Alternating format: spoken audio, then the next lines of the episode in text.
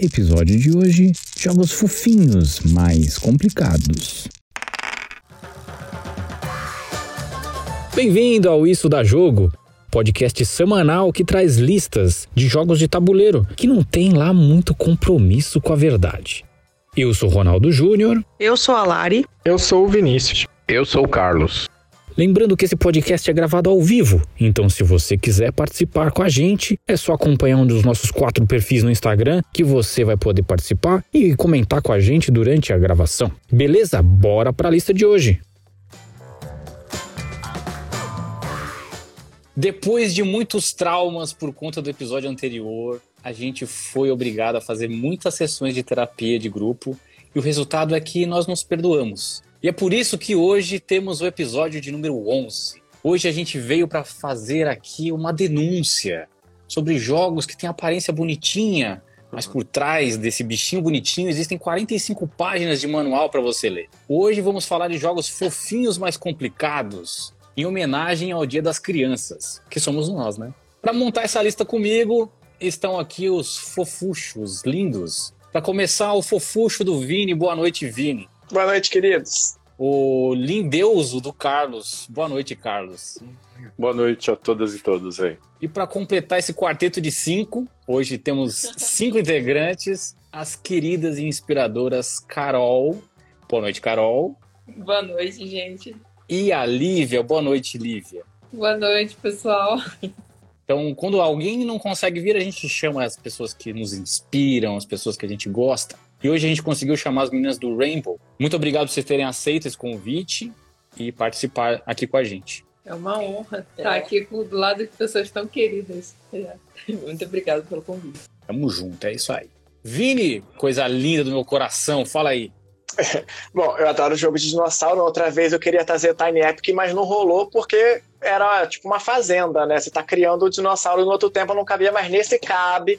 Então eu trouxe Tiny Epic Dinossauros, que são uns meeplezinhos lindos, maravilhosos, fofinhos, e a gente adora usar eles em outros jogos que precisa de meeples de dinossauro e é tudo igual, a gente usa eles também. Cara, o jogo é uma lindeza, é fofinho demais, é gostosinho de jogar, você tá lá cuidando da sua fazendinha de dinossauro, só que o jogo é frita cérebro. Se você não seguir direitinho, se tu não prestar atenção, as punições vêm de um jeito que tu não consegue voltar pro jogo, entendeu? Então o joguinho assim, lindo, maravilhoso. Tem os dinossauros especiais, tem os padrões lá, que são 4, 2 vegetarianos e 2 carnívoros, mas tem os especiais, cada especial tem um meeple específico para eles, tem que caçar lá entre os especiais para poder usar, mas é um frita-cérebro total. É uma passada de perna que eu já perdi partida porque a Paty foi lá e fez a demanda na minha frente, tinha uma entrega lá que eu tava focando em fazer para poder fechar, porque tem as demandas pessoais e as genéricas. Pra você fazer sua demanda pessoal, tu tem que fazer uma genérica junto. A Paty fez a que eu tava planejando fazer junto com a minha, já era. Perdi a partida ali.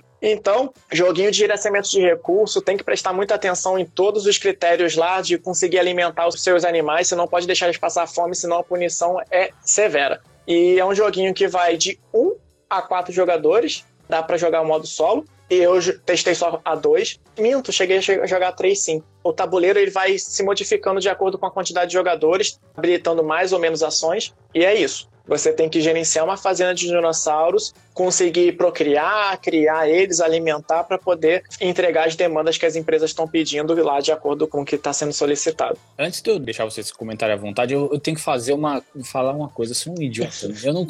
Eu não chamei as pessoas para... convidei as pessoas para fazerem os comentários aqui no chat. Gente, quem está aqui online com a gente, e vai escrevendo aqui qual é o jogo fofinho e complicado que vocês já jogaram, que a gente vai ler daqui a pouco os comentários, tá?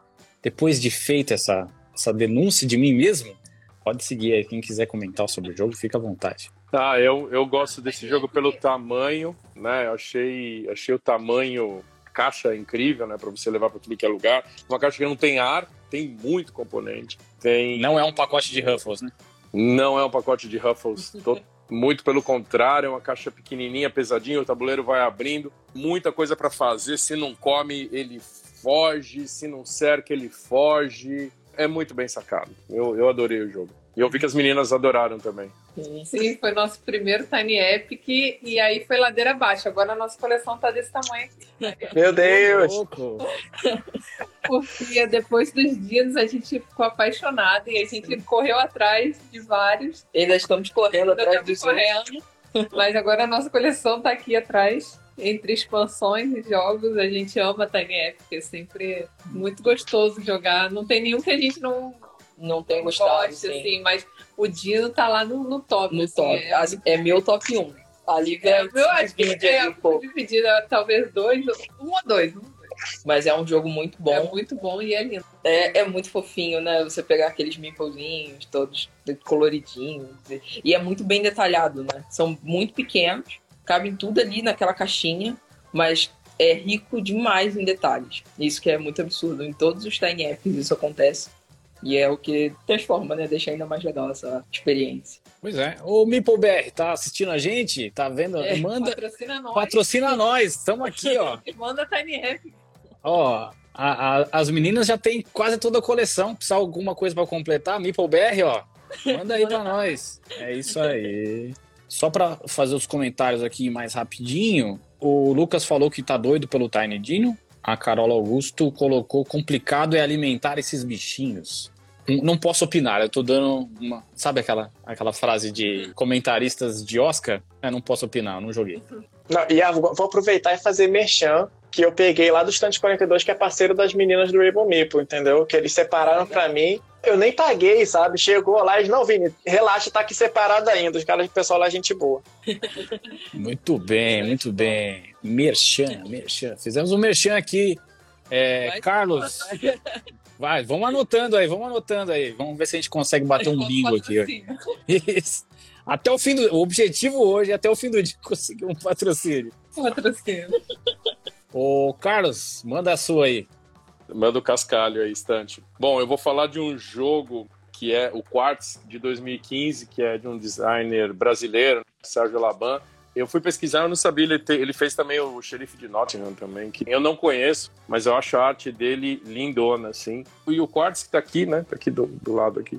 É um jogo de forçar sorte, né? Ele é muito bonito, eu acho ele muito bonito. Os quartos, assim, as pedrinhas preciosas. Então, quer dizer, não tem nada mais infantil, nada mais pueril que anõezinhos brincando na mina de minerar pedras preciosas. Lembra muito o primeiro longa-metragem da Disney, Branca de Neve. Parece muito infantil, muito tranquilo, muito fácil, mas ele é um jogo meio furazóio. Acho que a mecânica principal é forçar sorte, né? Que você vai tirando os cristais de dentro do saquinho lá. Se tirar aquele cristal verde-limão lá, cor esquisita, você explode ali, você não consegue continuar. Então a ideia desses anões mercenários, eles fazerem fortuna ali, forçando a sorte, só que o coleguinha tenta sempre jogar umas cartas ali, o jogo se passa em 5 dias, tentando sempre a sorte para roubar ou derrubar o carrinho, ou fazer alguma coisa, fazer você pegar uma pedra a mais ali, enfim. Então o jogo é bem legal, ele saiu pela Mandala, e bem bonitinho, eu recomendo, parece infantil, mas no final dá para sair, você fica bastante irritado com o coleguinha, se pá. É isso aí. Jogos hoje para acabar com relacionamento, inclusive, né? Já falamos de Tiny Epic, Dinossauro e Quartz. Então, além do objetivo de conseguir um patrocínio, eu terminar uma relação até o fim do episódio. Meninas, não me escutem. Vocês continuam firmes aí. A gente nunca jogou Quartz, temos que jogar. A gente é doida para jogar. Acho muito bonito. É muito bonito. Vejo muita gente falando muito bem do jogo. E a Grok anunciou aí vários jogos, assim, dentro do universo do Quartz, né? Então a gente tá muito ansiosa pra conhecer o Quartz. Vários outros jogos, versão de duelo, várias outras versões de Quartz, né? Tem algumas expansões. O ponto ruim dele, né, Rony, meninas e Vini, ele é pra 3, né? Mínimo 3. Então acho que é o único, você pode dizer que é a única coisa que não é tão legal, né, pra essa época de pandemia de jogar, é que ele é pra 3. Mas o jogo é bem amarradinho também, bem amarrado. Muito bem. A primeira versão dele veio com as peças do cristal instável, que é o verde, que você não pode pegar, um pouquinho menor que o outro. Então, se você botar a mão no saco e ficar tateando, dava pra você sentir a diferença. Mas as versões mais recentes vieram com mais padronizado. Eu joguei uma vez, era justamente a versão antiga. Aí o pessoal até usava... Tinha 2 maneiras de jogar, que o pessoal falava: tem que botar a mão no saco e tirar rápido, porque você não pode ficar tateando, senão você sente que tá pegando errado. Ou então ficava alguém pra sacar pras pessoas, né? Mas eles consertaram isso nas versões mais, depois saiu uma segunda edição, eles consertaram essa falha. Sabemos que foi o Vini que melhorou a primeira versão, né? Sabemos, obrigado. Olha agora esse Vini mostrando como hackear o jogo, bicho. Que é isso? Não tem vergonha. Pelo amor de Deus, gente. Ó, não escutem essa parte do episódio, passem pra frente, por favor. É só cortar na edição, tá tudo certo. Não pode, né? Essa parte ficou boa. Pô. Então vamos lá, vamos seguindo aqui com as meninas. O que vocês separaram pra gente? Então, o primeiro jogo que a gente separou foi o Dungeon Petz. Não sei se vocês conhecem, que é um jogo relativamente antigo. O Dungeon Petz é um jogo de 2011. Então, tem muita gente que é nova no hobby, né? Muita gente entrou no hobby durante a pandemia, então talvez não conheça esse jogo. Ele é do Vlada, que é o cara que fez o Through the Ages, Midnight, tipo, só jogão pesado. Aí ele deu um corte ali no Código Secreto. Código Secreto, né? Código Secreto. Então. Codename. Codename. Aí, só que ele é mais conhecido pelos jogos pesadões dele, e o Dungeon Petz é muito pesado. Só que ele é muito fofinho. Quer dizer, a gente acha fofinho, né? É porque, assim, são criaturinhas estranhas e feias, mas são muito não feias. Então, aí é fofinho, né? No final fica fofinho. E nesse jogo a gente é dono de tipo um pet shop, só que é desses pequenos bichinhos, monstrinhos. Né? Uhum. E a gente vai criar esses bichinhos pra vender para donos de masmorras, né? Então, o jogo, ele é basicamente alocação de trabalhador, tem um pouco de leilão, gerenciamento de mão, enfim. Mas é basicamente a alocação de trabalhadores. E ele dura 6 rodadas. É um jogo relativamente demorado, assim, 90 minutos, 2 horas. E aí a gente tem o tabuleiro principal, que é a cidade, né? E na cidade a gente vai comprar bichinhos novos, a gente compra gaiolas para botar esses bichinhos, a gente faz espetáculos na cidade para mostrar os bichinhos para as pessoas. E tem o nosso tabuleiro, que é onde que é tipo o pet shop, que é onde a gente guarda os bichinhos. Só que o lance é que cada bichinho, ele tem uma personalidade. Então eles sentem fome, eles ficam irritados, eles fazem necessidades especiais. Então no jogo tem um cocôzinho, né? A gente tem que ficar limpando a gaiola da onde fica o bichinho. Mas assim, é um jogo, ele é pesado, mas ele tem toda essa questão, tudo combina, né, entre si, né? Tipo, tudo faz sentido ali dentro da temática do jogo. E pra quem quiser experimentar, tem o BGA. Então fica aí a dica. Boa dica. Bichinhos e limpar os cocôzinhos da gaiola. Porra, eu tenho um desse aqui, eu chamo ela de Chica. Eu chamo ela de Chica. Vamos seguindo aqui nossa trilha dos jogos. O meu primeiro jogo é mais simples, o segundo é um pouquinho mais complicado. E esse primeiro jogo é um jogo que foi anunciado pela MeepleBR recentemente, que chama Fort. Esse é um jogo para 2 a 4 participantes, 14 anos ou mais. Essa é a legislação brasileira, tá? Acho que com 12, com 10, acho que rola. 40 minutinhos uma partida. E aí, como é que funciona esse jogo? Esse é um jogo em que você tá num parquinho. Você sabe aquele pedaço da sua infância em que você gostava de brincar com seus amigos, queria ficar o tempo todo brincando com eles? É basicamente isso. É uma fase da infância que você sente muita saudade e você não queria que acabasse nunca. Aí, pra ficar mais legal ainda, ele é um deck building. Então, como é que o jogo funciona? Você compra uma mão de cartas, geralmente 5 cartas. Essas 5 cartas que estão na sua mão, você vai baixar uma carta e realizar a ação dela. Essas cartas são crianças que estão brincando com você no parquinho. E aí, algumas delas são seus melhores amigos, outras não. E aí, você baixa elas na sua... Algumas delas você baixa na mesa e realiza essa ação. Você pode combar essa carta com outras cartas que você tem na mão e descartar elas. Vão voltar para sua mão, como qualquer deck building.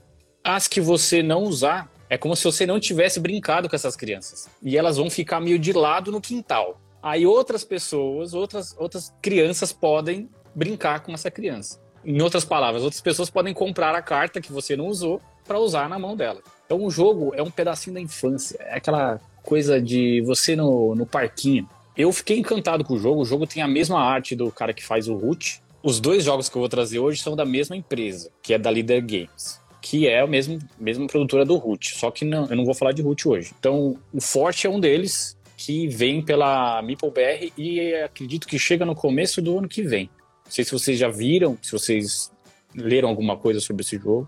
É, a gente tem muita curiosidade, porque também muita gente vejo falando bem e a ilustração dele é muito linda, muito fofinha. Muita coisa. A gente tá ansioso pra conhecer. É. Não jogamos, não. Ele deu um atrasinho, né? A Mipo tinha falado, comentado que ele poderia chegar ainda esse ano.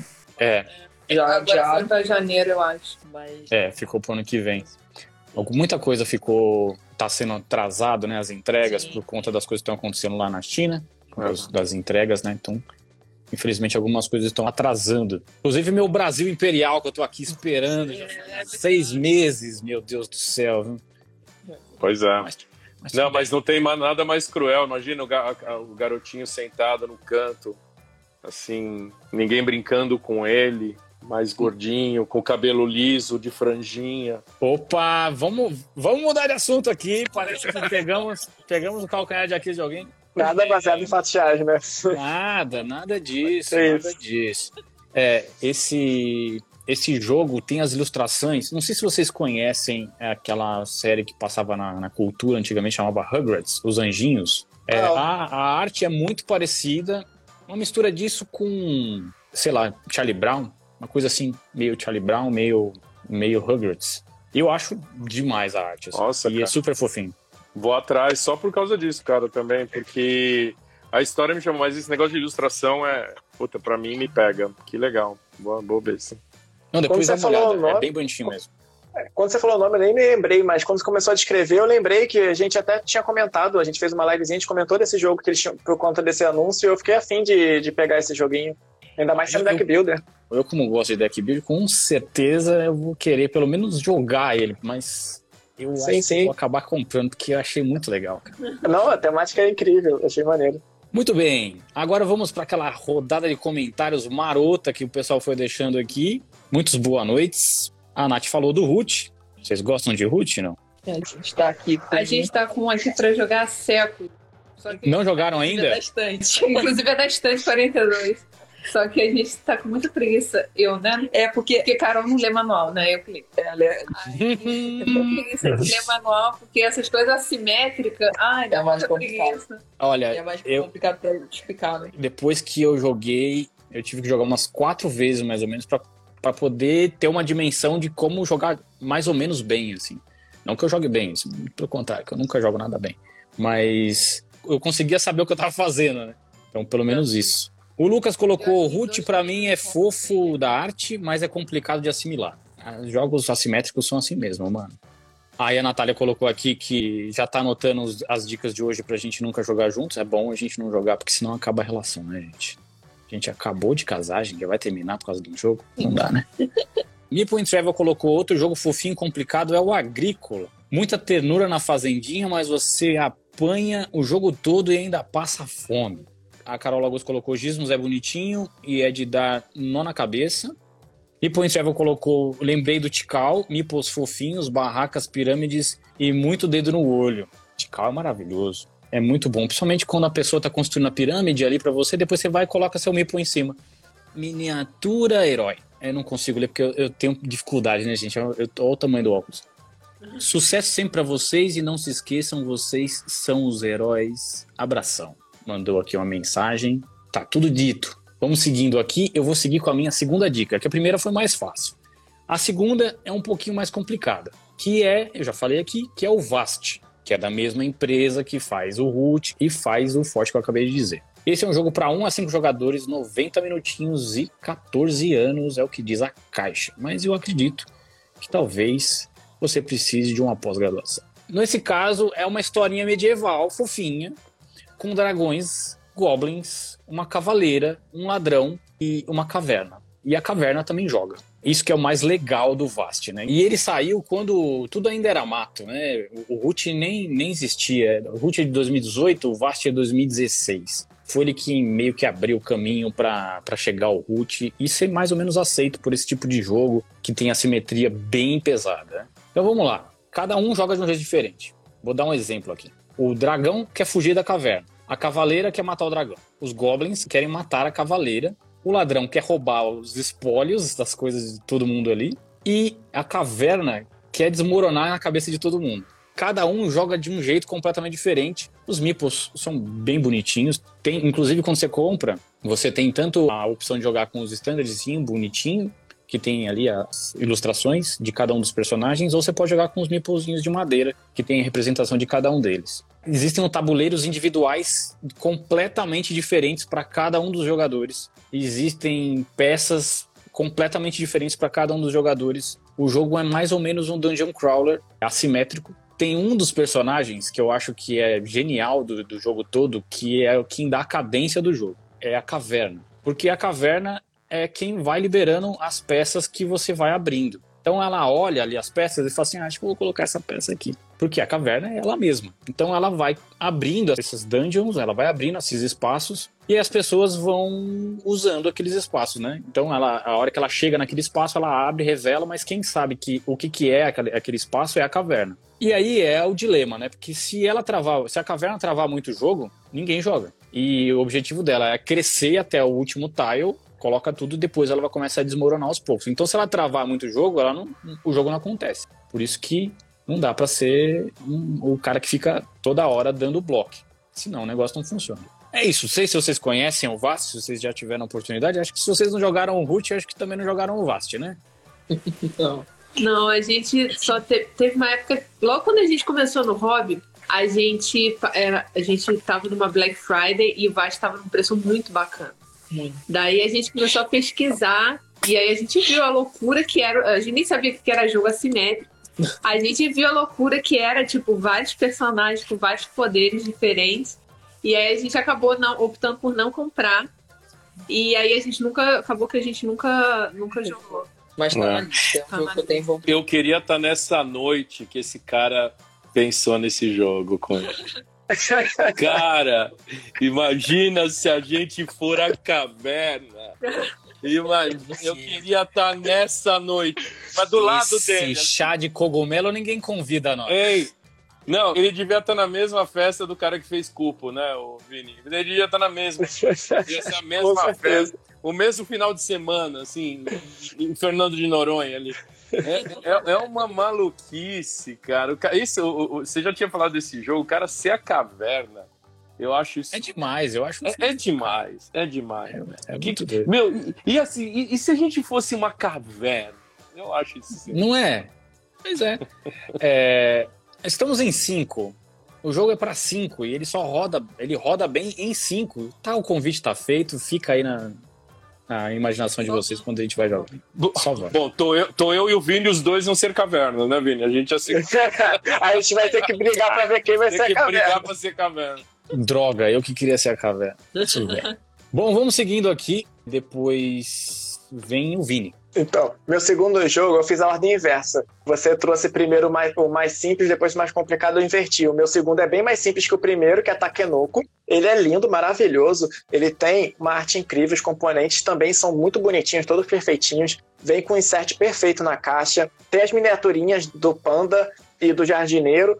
E até o manual, para você ter uma noção de quanto que ele é lúdico e bem ilustrativo, o manual não começa com a explicação do jogo, tem toda uma historinha contextualizando o jogo e tal. A história do jogo é que o imperador chinês e o Japão estavam entrando em acordo, tentando se conciliar, e aí o imperador, né, chinês ofereceu um panda gigante lá pro imperador japonês, e os jogadores são os membros da corte que vão cuidar desse panda e do jardim de bambu para poder alimentar ele. E aí o jardim é compartilhado, não tem o seu jardim, o meu jardim, não tem o seu panda, o meu panda, não tem o seu jardim, o meu jardim, não, é tudo de todo mundo. E ali vocês vão fazer ações entre... aumentar o jardim, expandindo os territórios, porque vai ter bambus da cor amarela, da cor rosa, da cor verde, né? E você vai expandir esse jardim, você vai poder mexer com o jardineiro justamente para poder plantar mais bambus, e você vai poder andar com o panda justamente para poder comer esses bambus. Pode ter objetivos de tile, de bambu ou do panda. O panda pode ter que comer determinadas cores de bambus. E aí, assim, o jogo é muito simples, na verdade, ele não é complicado, ele é fácil de jogar. A caixa sugere para 8+, e realmente crianças conseguem jogar, só que é aquele jogo que ele tem camadas de estratégias. Então você consegue jogar, ele é simples mecanicamente para você jogar com crianças tranquilamente, só que se você for jogar com adultos que são muito estrategistas e tudo mais, eles vão jogar aquilo ali em outro nível, entendeu? Então o jogo permite ter esse nível de estratégia, ter nível de marcação, porque você anda com panda e vai comendo os bambus que o outro planta. Então o cara tá com muito objetivo de plantar bambu, tu vai atrás do bambu do cara e vai comendo tudo. E o bambu, a cara do jogo e o bambu. É, pra lá. Então... é o meu bambu, meu filho, você não vem pra cima não, que é meu. Então é isso, assim, apesar do jogo ser lindo, é lindo, é demais, a arte é perfeita, não tem o que falar daquilo ali, é lindíssimo, as miniaturas já vêm pintadas, que é algo que não é tão comum, apesar de ser muito simples para jogar, ele tem vários níveis de estratégia que você consegue fazer um jogo extremamente estratégico, se for para 2 jogadores, então assim, nossa, a marcação um em cima do outro é ferrenha, você consegue ter leitura de jogo, entender qual é o objetivo do oponente e ficar travando ele. É bem estratégico se você for querer jogar assim, né? Mas dá pra jogar com criança, não é tão complicado de aprender. Takenoko é jogo de comunistinha, que tudo é cooperativo, todo mundo pega de todo mundo. Tem que acabar com o jogo comunista, tem que vencer. Só aí, eu, para com essa porra aí, pô. Acabar com esses negócios. É... Vocês já jogaram Takenoko, não? Sim. Aqui em cima também, ó. Amor, tem até expansão. Yeah. Ele com você tem a expansão da pandinha? Da pandinha com os filhinhos. Fica mais caótico ainda, porque começa a se reproduzir, né? Aí tem as crianças. Sim. É maravilhoso, a gente ama. Nossa, a gente adora. É lindão. Primeiro, quando a gente começou a montar a coleção, né? Eu dei de presente de aniversário pra Lívia. E aí... A partir dali a coleção só muda. Esse não sai, né? Esse é um. Sim, a gente adora. E até falaram, né? Saiu o reprint dele sexta-feira passada, né? Então, bem recente aí, mas veio num preço bem mais caro do que era na época. É, foi o Meeple Driver que colocou, né? Que inclusive vem com panda de verdade pelo preço, né? Olha, a Natália, ela adora ver vídeo de panda. Quem já viu vídeos de panda sabe que depois que você assistiu um, acabou, né? Você tá viciado, tem que assistir todos. Sim, sim. É, tem um vídeo de uma mulher limpando uma área onde estão os pandinhas e aí eles não deixam ela em paz. É maravilhoso. Sim, ai, eu amo, adoro. Eu sigo no meu Instagram, pessoal, é um lugar lá na China que trata de pandas, né? Então todo é sempre a mesma mulher, não é sempre a mesma mulher? É, ela trata dos pandinhas, coitada. Não tem paz. Essa mulher devia ganhar por insalubridade, porque aqueles bichos é maldito. Eles se agarram na perna da mulher, a mulher não consegue agarrar. Agarra a vassoura, agarra a perna dela. É um inferno esse bicho maravilhoso, que eu queria uns 10 em casa. Eu também. Mas aí eu também não ia querer varrer a casa, né? Deixar esse panda fazendo maluquice. Acho que o que viralizou foi aquele da mãe panda e o filhotinho que espirra, né? Acho que aquele foi o primeiro. Que... E assusta. Que ela olha assim, ela fica tipo, o que é? O que foi? É muito fofo, muito fofinho. Bom, passamos pelo nosso momento ternura e aí sigamos. Meninas, o que vocês trouxeram mais pra gente? A gente foi como o Vini, né? A gente falou de um jogo mais pesado primeiro. Bem pesado. E agora a gente vai pegar bem leve com essa caixinha aqui, que a gente adora, que é Emboscados.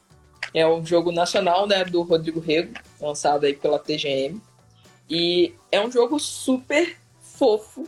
Cara, as ilustrações disso aqui... Esse esquilo não dá vontade de pegar e apertar os... É mais fofinho que o outro, é muito bonitinho. Todos eles, cada detalhe, sabe? Tanto as presas, né, quanto os predadores. E é apaixonante demais. Mas isso aqui é treta pura. É treta pura. É dedo no olho e gritaria. Ainda bem que você falou olho, né? Senão eu tinha que mudar para 18 anos o episódio. Esse jogo, a regra é bem simples, só Sim. que ele é completamente caótico. Total. É muito caótico. A gente joga muito aqui em 2. A gente já jogou ele em 4 também, online. Com a gente é melhor. Com a gente é melhor. Fica mais calmo. Que em 2, o jogo ele funciona da seguinte forma. Você tem que somar 9 pontos e aí você recebe, né, no início do jogo um predador e uma presa. E aí esse predador e essa presa que tem que ir somando esses 9 pontos ao longo da partida. Só que aí, em 2, a gente consegue descobrir fácil qual é o predador e a presa, porque a gente Sim. sabe, né? Mas aí aqui a gente gosta de ficar tretando uma com a outra e fica tentando enganar E essa parte é muito boa, né? Legal. Aí coloca, tipo, o predador, né? Você vai lá, bota a presa embaixo do predador do outro pra ferrar o outro, porque ele só pode comer até 4 carnezinhas. Aí você vai e bota lá um bichinho bem grande, de 3 carnes, e aí já ferra o amiguinho, porque ele já não vai conseguir combater. E aí ele tem umas cartinhas especiais também, que essas cartinhas dão algumas reviravoltas muito loucas no jogo.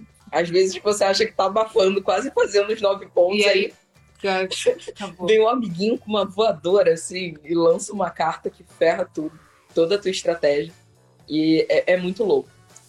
É muito bom esse jogo, a gente recomenda demais. E é super baratinho. Sim. É muito legal. É uma caixinha, né? São só cartas. É. Ah. E ele parece infantil, as pessoas olham pra cara dele e acham que é jogo infantil, cara, não é? Eu não sei nem se criança gostaria, porque. Eu acho mesmo. Outros. O bicho sai com tudo. É bom pra aprender cadeia alimentar, né? Sim. No geral, não é tão bom assim, mas é muito fofo. E é caos puro. Então, a gente recomenda mesmo. Mas é melhor não recomendar para as crianças, né? Para as crianças, talvez, deixa as pessoas um pouco mais. Não vai criar uma inimizade logo cedo. Não é melhor, não. Na caixa, ele tá 14 e mais, mas... A gente sabe que é de legitimação, né? Acho que dá pra jogar com... sei lá, uns 12. Um 16.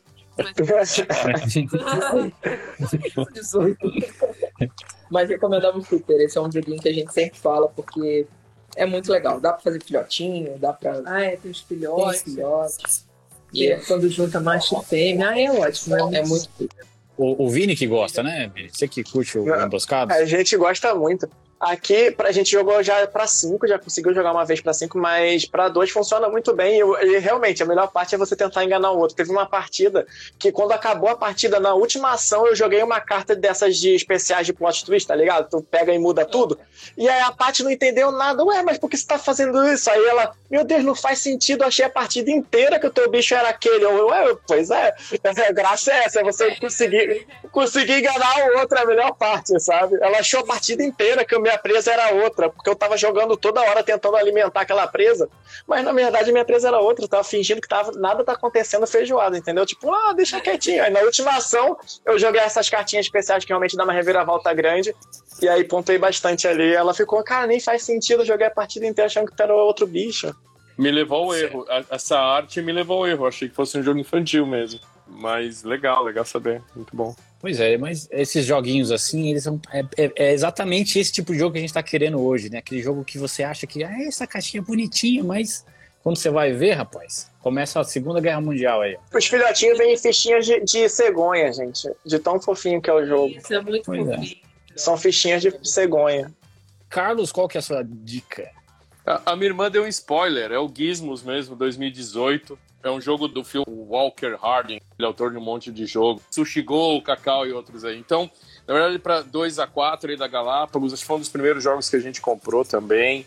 Ele, é muito feira de ciência, né? Muito de criança, né? Fazer feira de ciência, me lembra Dexter, assim, né? O jogo tem diversas máquinas ali, diversos gadgets, gizmos lá que você tem que construir, né? Eles têm os requisitos específicos lá. Você vai construindo isso conforme as esferas de energia que você vai comprando. E o jogo é lindo, né? Porque tem no meio um dispenser com que você põe essas bolinhas, parecem bolinhas de gude, também que remetem aí a coisas de criança.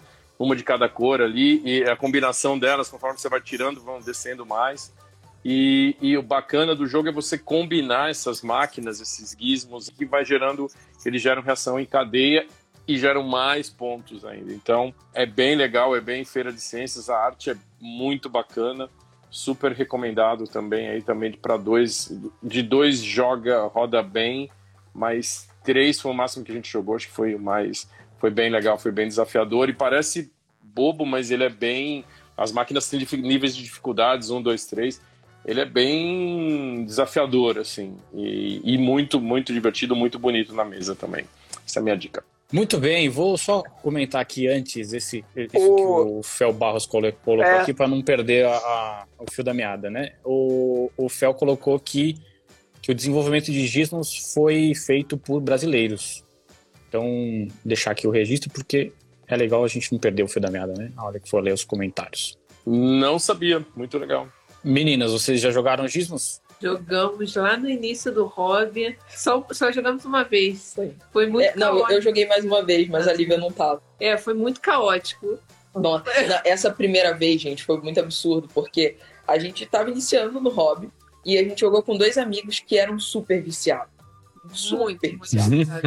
Cara, eles são irmãos, então eles já jogaram aquilo umas 100 vezes.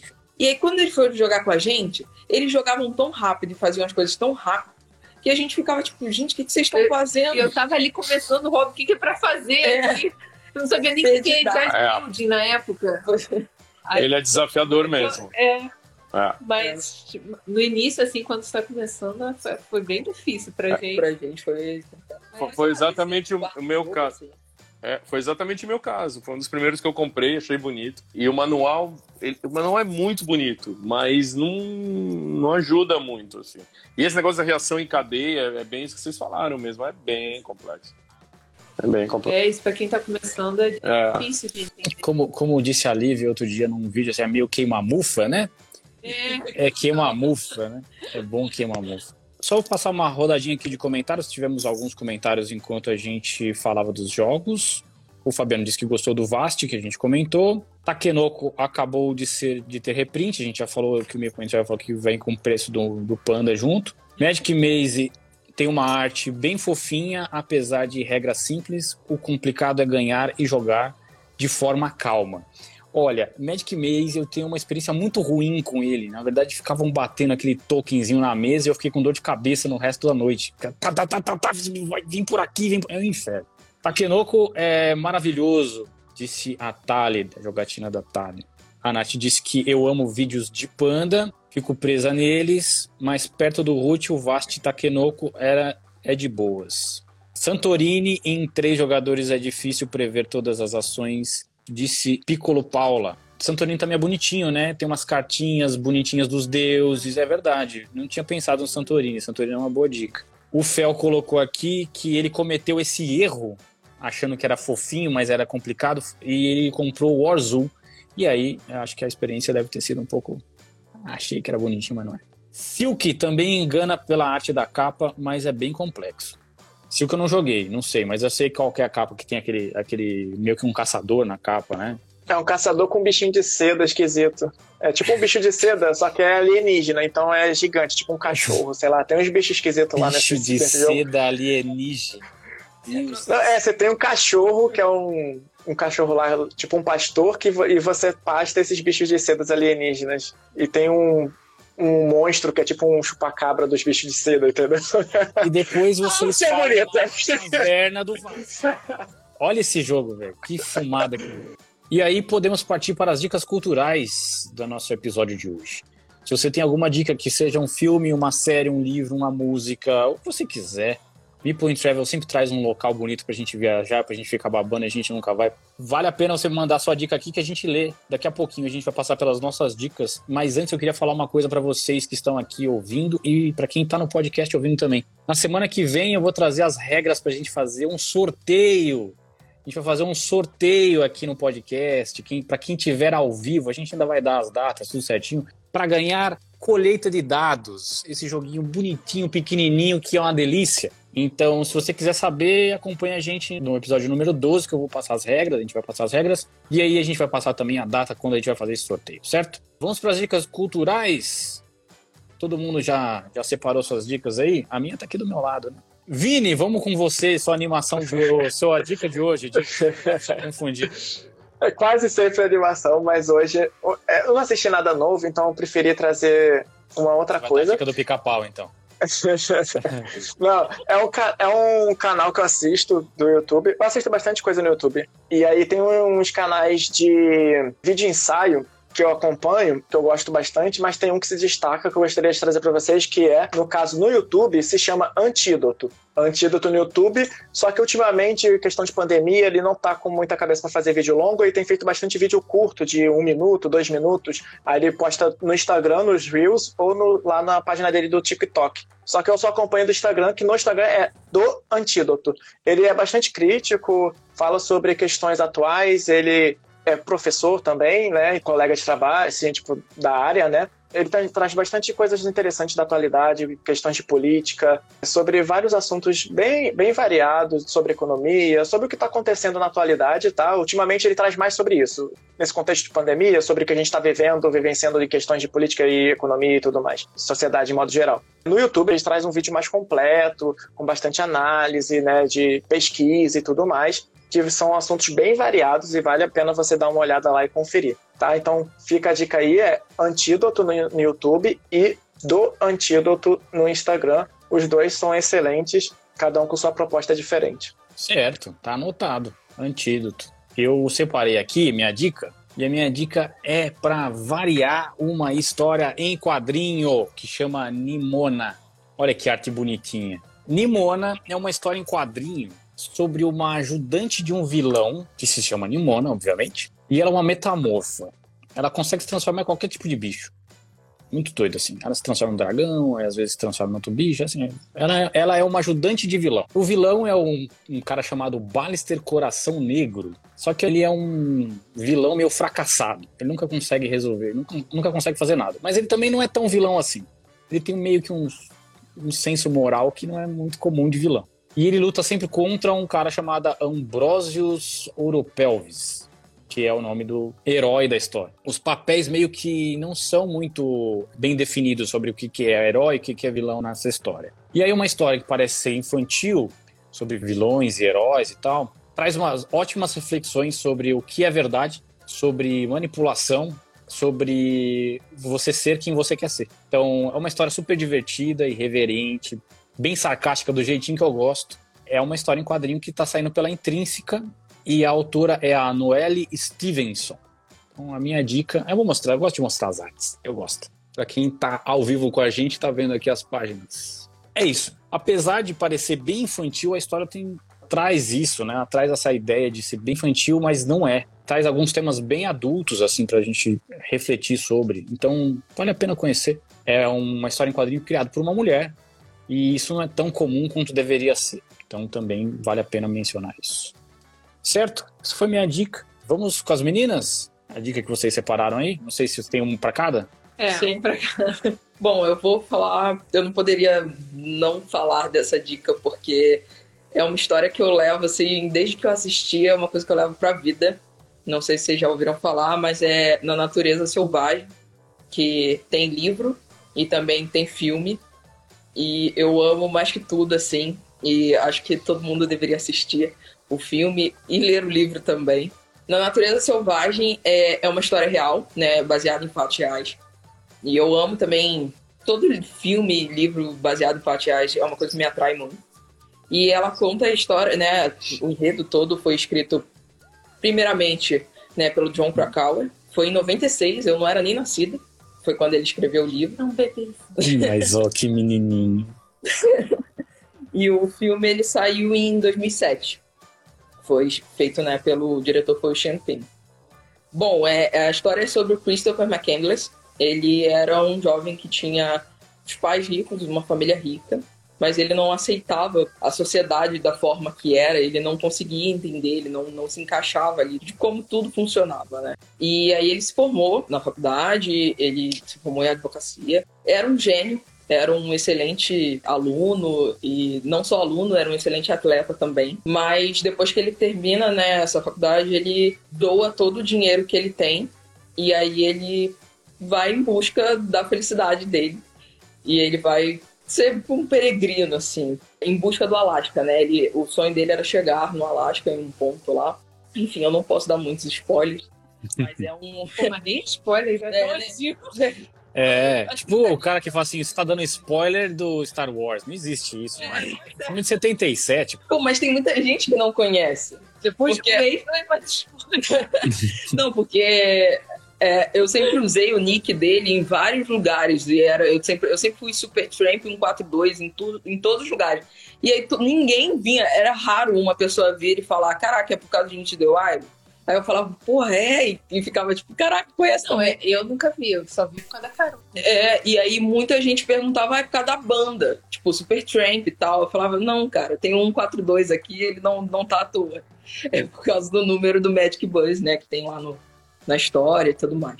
Então, assim, recomendo demais, uma história fantástica. Tem umas frases que ele mesmo escreveu que são fantásticas. E uma das frases, assim, mais emblemáticas, que é: a felicidade só é real quando compartilhada. Eu acreditava muito nisso, hoje em dia já não acredito tanto. Acho que em alguns momentos a gente consegue ser feliz sim, sem compartilhar alguma coisa. Oh. Mas acho que...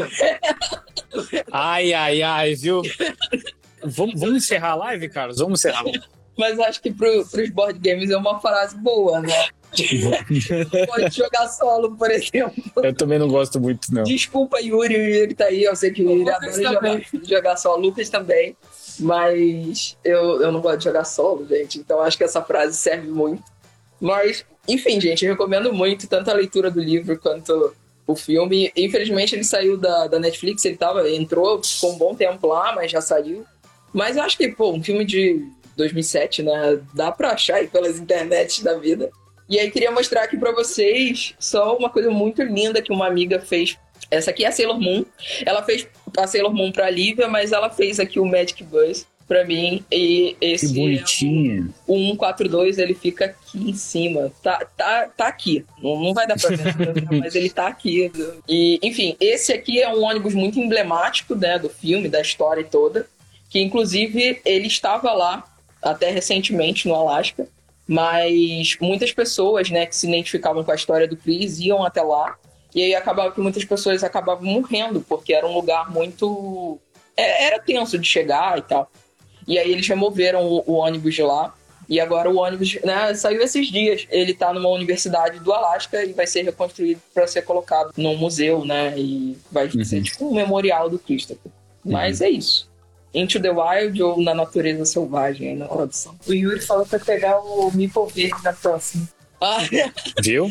Eu só esqueci de citar uma coisa muito importante, que no filme ele me conquistou muito, porque a trilha sonora é do Ed Vedder, melhor cantor desse universo, Ed Vedder. Minha banda favorita é Pro Jam, e, cara, o cara é fantástico como pessoa, como cantor, como tudo. Ele é muito bom. Gente, se deixar a Carol vai ficar falando até amanhã. Não posso falar, né? Mas só assistam, gente. Leiam as letras das músicas do Ed também. Eu assisti esse filme, acho que foi na cabine. Na época, olha só que coisa louca. A gente tinha um blog que falava sobre cultura. Isso em 2007. Na época a gente tinha um blog e a gente foi chamado para participar da cabine, a gente foi assistir na cabine. Se não me engano, tinha um dos roteiristas do filme na cabine para falar com a gente e tal. Foi muito legal, assim, de experienciar essa história magnífica e, ao mesmo tempo, reflexiva sobre a vida, né? Porque, no fim das contas, é isso que fica, né? Você assiste o filme e carrega com você aquilo... O que eu tô fazendo da vida, né? E para onde eu tô indo? Eu saí do cinema... Sabe aquele filme que você sai do cinema e fica 2 dias conversando com o filme e com as pessoas ao redor sobre o filme? É um filme que vale bastante a pena. Você ia falar alguma coisa, Vini? Sim, é porque ele tem bastante similitude com o Capitão Fantástico. Então, talvez, se as meninas não conhecem, recomendo, porque conversa bastante. Apesar de ser um outro foco, uma outra ideia, né, tem essa questão da pessoa lá, o pai da família, ser completamente contra a sociedade, contra a civilização, ele cria os filhos no meio da floresta, completamente fora do sistema e tal. Então tem algumas conversa bastante, né? Tem bastante similitude com Into the Wild. É com o Viggo Mortensen, né? Isso. Eu não vi ainda, mas tem o Nomadland também, que saiu agora e passa... assim, eu não conheço o Nomadland, mas... Esse Nomadland eu quero ver. É. Que a Frances McDormand ganhou o Oscar, mas o Into the Wild é um libelo, liberdade ali, é maravilhoso, é muito bonito mesmo. Certo. Carlos, aproveita aí e já fala a sua dica aí. Não, peraí, que tem a Lívia, peraí, gente. Tem a Lívia, vamos falar. Primeiras visitas. Claro. Não, então, eu separei um livro com base no tema da live, um livro infantil. Né, especial para o Dia das Crianças, para o livro infantil, que eu adoro o livro infantil. E muita gente tem preconceito com o livro infantil, fala, livro pequenininho, cheio de figurinhas, desenhos e tal. Só que tem muito livro infantil que eu leio e quando eu tenho de ler, tipo, é como se eu tivesse levado, sei lá, um soco no estômago, sabe? Fica um nó na garganta. Então, tem aqueles livros que servem para criança, mas é bom adulto ler para ficar refletindo e tal. E um livro que eu amo de paixão, que é infantil, mas para mim pode é para qualquer um. É um livro chamado Selma. Ele é relativamente antigo. Eu não estou com ele aqui porque agora estou com a Carol, aí a maioria dos meus livros não estão comigo. O livro ele tem uma pegada super minimalista. Selma é uma ovelhinha, então a capa do livro é só uma ovelhinha super minimalista na capa. Só isso, só isso. E esse livro, eu amo ele porque ele discute sobre o que é felicidade. É porque não, é muito difícil falar do livro, não falar de tudo, assim, mas... Manda ele bala. Conta a rotina dessa ovelhinha chamada Selma. E aí essa ovelha, ela todo dia acorda, faz a mesma coisa, assiste TV, conversa com a vizinha, ensina umas crianças a ler e tal. Enfim, ela tem aquela rotina dela diária. E aí um dia chega um repórter, um jornalista pra ela e pergunta: ah, Selma, se você ganhasse na loteria, o que você faria com todo o seu dinheiro? Aí a Selma para, pensa, e aí ela fala a mesma coisa. Eu ia dormir bastante, ia acordar, ia conversar com a minha vizinha, ia, sei lá, ver TV. Então ela fala que ela teria a mesma rotina, mesmo que ela ganhasse um dinheiro, ela teria a mesma rotina. E eu acho que é um livro que vale muito, principalmente porque a gente está vivendo hoje em dia, né? Uhum. Muita gente, a rotina mudou completamente e muita gente não gostava da rotina antiga e hoje a gente sente falta da rotina que a gente tinha antigamente. Então eu acho que é um livro que quando eu terminei de ler, eu lembro que eu fiquei, tipo assim, eu fechei o livro, tipo, sei lá, 20, 30 páginas com desenhos e tal. E aí eu fechei o livro e fiquei, tipo assim, refletindo, sabe? Na mó brisa, assim. E eu acho que é isso. É valorizar a tua rotina, o que você tem hoje. E é isso, eu acho que é um livro super bom, assim, para os dias atuais. É um livro antigo, né? Mas pro que a gente vive hoje em dia é muito bonito. Então, tanto para criança quanto para pai e mãe, acho que vale super a pena. É um livro familiar. Colocaria na categoria igual os jogos familiares, a gente coloca o livro na categoria familiar. Serve tanto para as crianças quanto para os adultos. E, nossa, tem uma lista imensa. Me deixar também falar de livro. Adoro esses livros. Vamos fazer mais vezes que a gente vai colocando mais essas dicas. Carlos, vamos embora. Manda bala. Vamos lá. Pô, que tocante. Você sabe que... Acho que não estava falando de ovelha, né, Lívia? Nossa, tô brincando. E, não, o meu é super... Nossa, até perto das de vocês, ela ficou super... Até pelo nome. Na verdade, é um documentário que tá no Netflix, que saiu agora, que se chama Clichês de Hollywood. O cinema como você sempre viu. E eu adoro cinema, assim, e gosto de cinemão mesmo, cinema de Hollywood, assim, faz muito minha cabeça, sabe? Assim, sempre a minha formação, assim, de um monte de coisa, de estética, de desenho, de arte, ela vem muito dos filmes, principalmente dos filmes mais antigos. É um documentário apresentado pelo Rob Lowe, participam técnicos, críticos. Rob Lowe é muito canastrão, né? E ele tá mais canastrão propositalmente nesse documentário. E aí eles trazem todos os clichês possíveis e imagináveis. É uma hora de duração, mas voa. Pra quem gosta de cinema é muito legal. De todos os clichês de Hollywood. O vilão que é horroroso e que faz aquele discurso no final e que conta todo o plano, né? Eu vou prender você porque agora eu vou... E se aquela chave... ela desliga a máquina, ele conta todo o plano, né, pra ajudar o herói, e ele faz aquele discurso final, né, porque ele tá contando a lógica dele, tentando se desculpar, por que ele é tão bandidão. Aí você fala, ah, pô, até que o que ele tá falando tem a ver. Então tem um pouco isso, né, os encontros que são fofinhos, totalmente improváveis, o gay que sempre morre, né. Tem uma estatística lá super interessante, que 40% dos gays nos filmes eles morrem antes do final. Olha que coisa tétrica, né? Se você pensar como a indústria ela é homofóbica, no final das contas. E tudo isso fica no inconsciente coletivo. E filmes que os gays são protagonistas, o Filadélfia, poxa, tantos outros, que o protagonista morre, né? Vai falar, mas é a história. É, mas morre. Mas morre, se quiseram contar a história de um gay que morre. Então, é super alto astral. As críticas, os atores que aparecem. Puta, aparece um monte de gente boa ali, vale muito a pena e é divertido pra caramba. Eu recomendo esse Clichês de Hollywood, os filmes como você sempre viu e sempre foi enganado. Lembrando pra quem tá escutando a gente que todas as dicas que a gente dá aqui eu coloco depois lá na descrição do episódio, se vocês quiserem saber onde tá, como faz e tal, eu sempre deixo todas as dicas na descrição do episódio. O Carlos falou desse lance, dessa estatística de 40%, né, dos gays morrem nos filmes de Hollywood. Na hora eu lembrei do teste de Bechdel. Bechdel. Obrigado, Bechdel. Então, que esse teste, né, você vê se o filme existe pelo menos duas mulheres que conversam entre si algo que não seja sobre homens. E aí, quando você analisa o filme assim, você vê que a maioria absoluta dos filmes não cumpre com esse critério, né? Quase sempre você não tem diálogo entre duas mulheres e quando você tem, né, é sobre homens, é sobre algum personagem masculino do filme. Isso quase nunca acontece, isso deixa escrachado o preconceito, né, de gênero. Bechdel é uma mulher e ela é uma quadrinista. Ela tem um dos quadrinhos mais ácidos e ao mesmo tempo tristes, assim, conta um pouco da relação dela com o pai. Vale a pena conhecer. Depois eu trago como dica também sobre esse quadrinho, mas é da Alison Bechdel, o nome dela. Vamos lá, vamos usar a nossa última rodada de comentários. Cheguei tarde, mas passei só pra falar que vocês são demais, disse o tio de. Tio de, você que é demais. Agora que eu te encontrar, eu vou te dar um abraço de urso. Você vai ver. Sim, com certeza. Te dar um abraço de meia hora, você vai ver. Você não vai querer sair, não vai conseguir. E que a Lívia e a Carol são maravilhosas. Lógico, são maravilhosas. São espetaculares essas meninas.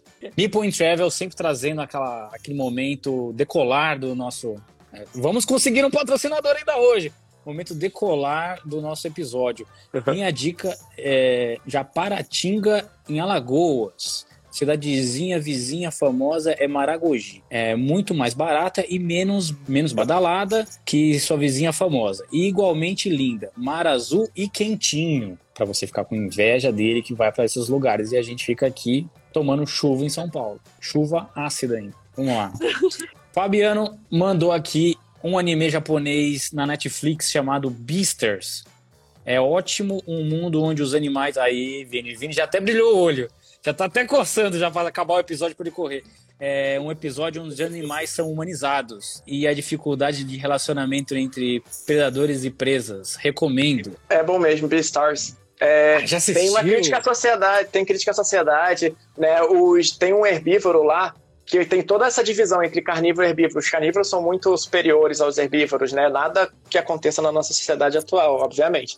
E aí, para um herbívoro se destacar na sociedade, tem que ser 10 vezes melhor que o carnívoro que é fazendo a mesma coisa, sabe? Tem umas críticas legais. É bom, recomendo também. É carnívoro heterotop. Ele é... Basicamente. Carnívoro top. Topzera. Topzera. Ele é topzera. Topzera, meu. Topzera. Por que eu me surpreendi que você já tinha assistido? Porque eu sou um idiota, na verdade. Ele ajuda no roteiro. Não, por incrível que pareça, eu nunca trouxe um anime pra cá. Eu já trouxe várias animações. Apesar de assistir muito anime, eu nunca trouxe anime. Vou trazer na próxima. Você já trouxe sim. Um. Eu vou ficar na memória aqui. Acho que já trouxe sim. Produção, no máximo. Produção. Alô, o Ponto tá dizendo aqui que no episódio 2, não sei. Pessoal do arquivo, por favor, traga.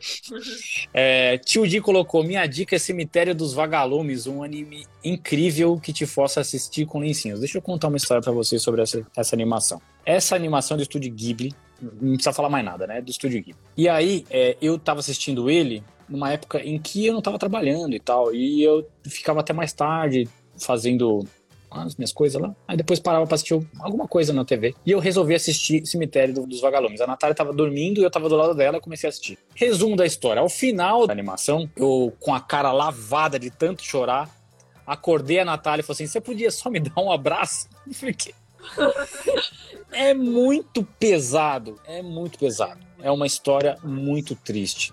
Se passa na Segunda Guerra Mundial, uma família que se perde no meio do bombardeio, dois irmãos tentando se sobreviver naquela loucura. É um negócio pesadíssimo. E uma curiosidade, a capa do filme, né, do Túmulo dos Vagalumes, Cemitério dos Vagalumes, é duas criancinhas brincando com vários vagalumes. Só que se você aumentar o brilho ao máximo, você vai ver que, na verdade, esse vagalume se mistura com um bombardeiro. Tem um bombardeiro no fundo, na parte de cima, que fica meio que escondido na sombra da capa, mas se você aumentar o brilho, fica nítido que é um bombardeiro, e aí parte daquelas luzes são vagalumes, parte são bombas. Pra você ter uma noção do nível, o pessoal que nunca viu ter noção do nível da parada de como é.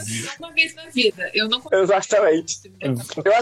Eu devia ter uns 11 anos quando assisti isso, 12. Eu assisti na falecida Locomotion. Vai no psicólogo até hoje.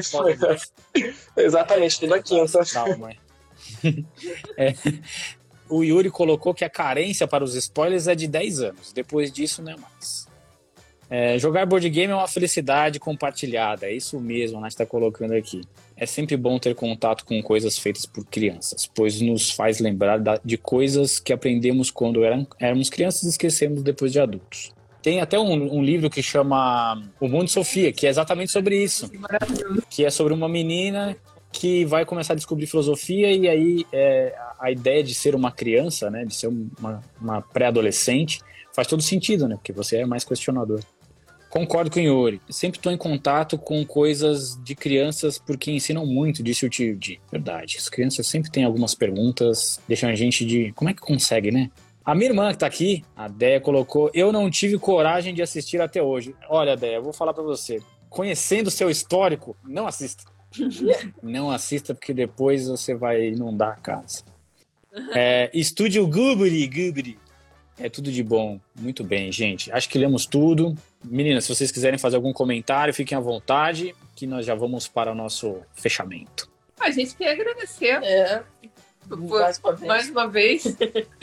Foi muito legal estar aqui com vocês, a gente adorou separar as dicas. Na verdade, quando você falou que tinha que dar uma dica, eu falei, ferrou, eu não tenho que falar isso. Aí a Lívia falou, você tem certeza? Eu falei, pô, eu tinha que aproveitar o momento. No tema infantil.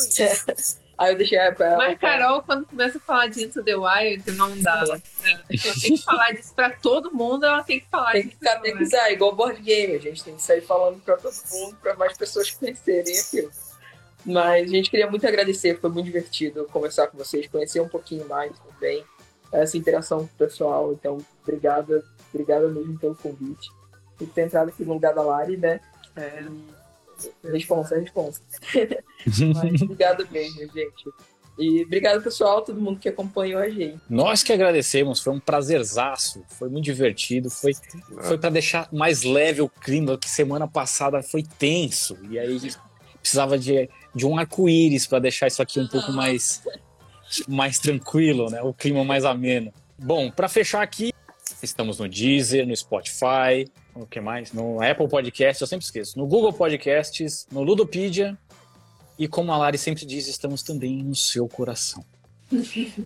Boa noite, Carlos, seu lindo. Boa noite, pessoal. Meninas, de verdade, aí agradecer. Para mim é uma honra, eu acompanho vocês desde o comecinho do hobby. Vocês não sabem a diferença que vocês fizeram para mim, o quanto vocês me ajudaram para ir atrás, para conhecer regra, seguir vocês. Eu entrei no grupo que a Carol tem ali de inserts, a minha carreira de 15 minutos de fazedor de inserts. Eu saí para comprar papel Paraná, pelo menos hoje eu sei o que é um papel Paraná, entendeu? Foi péssimo, eu fiz uma caixa desse tamanho, joguei fora. Mas é por aí mesmo, aí vocês ajudam. E eu acho que é o hobby... Não, gente, eu tô falando sério.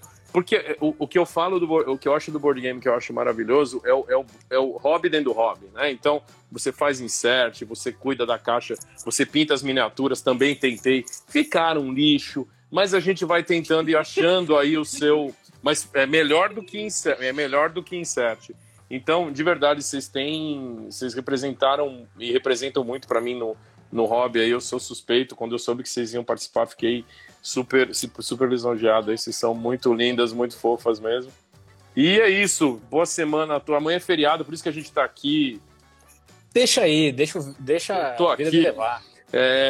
Mas boa semana, bom feriado para todo mundo aí, aproveitem. E até segunda-feira aí, não percam. Beijo. Vini, seu lindo. Boa noite. Boa noite, gente. Até segunda que vem. Agradecer a presença das meninas. Adoro o trabalho delas. Acompanho desde que eu comecei lá a página. São incríveis. São minhas vizinhas. Aqui tem denúncia. Ó. Vou exigir uma jogatina em breve com vocês. Se puder, a gente marca, com certeza. Obrigado por participarem. Mais uma vez, agradecer vocês por terem aceitado, por terem participado com a gente nesse episódio, que foi muito legal, foi muito divertido. Dizer também que eu também me inspiro muitas vezes na produção de conteúdo de vocês, é sempre muito, muito bom, é magnífico o trabalho que vocês fazem. Agradecer por tudo isso, né, e agradecer também por participar com a gente.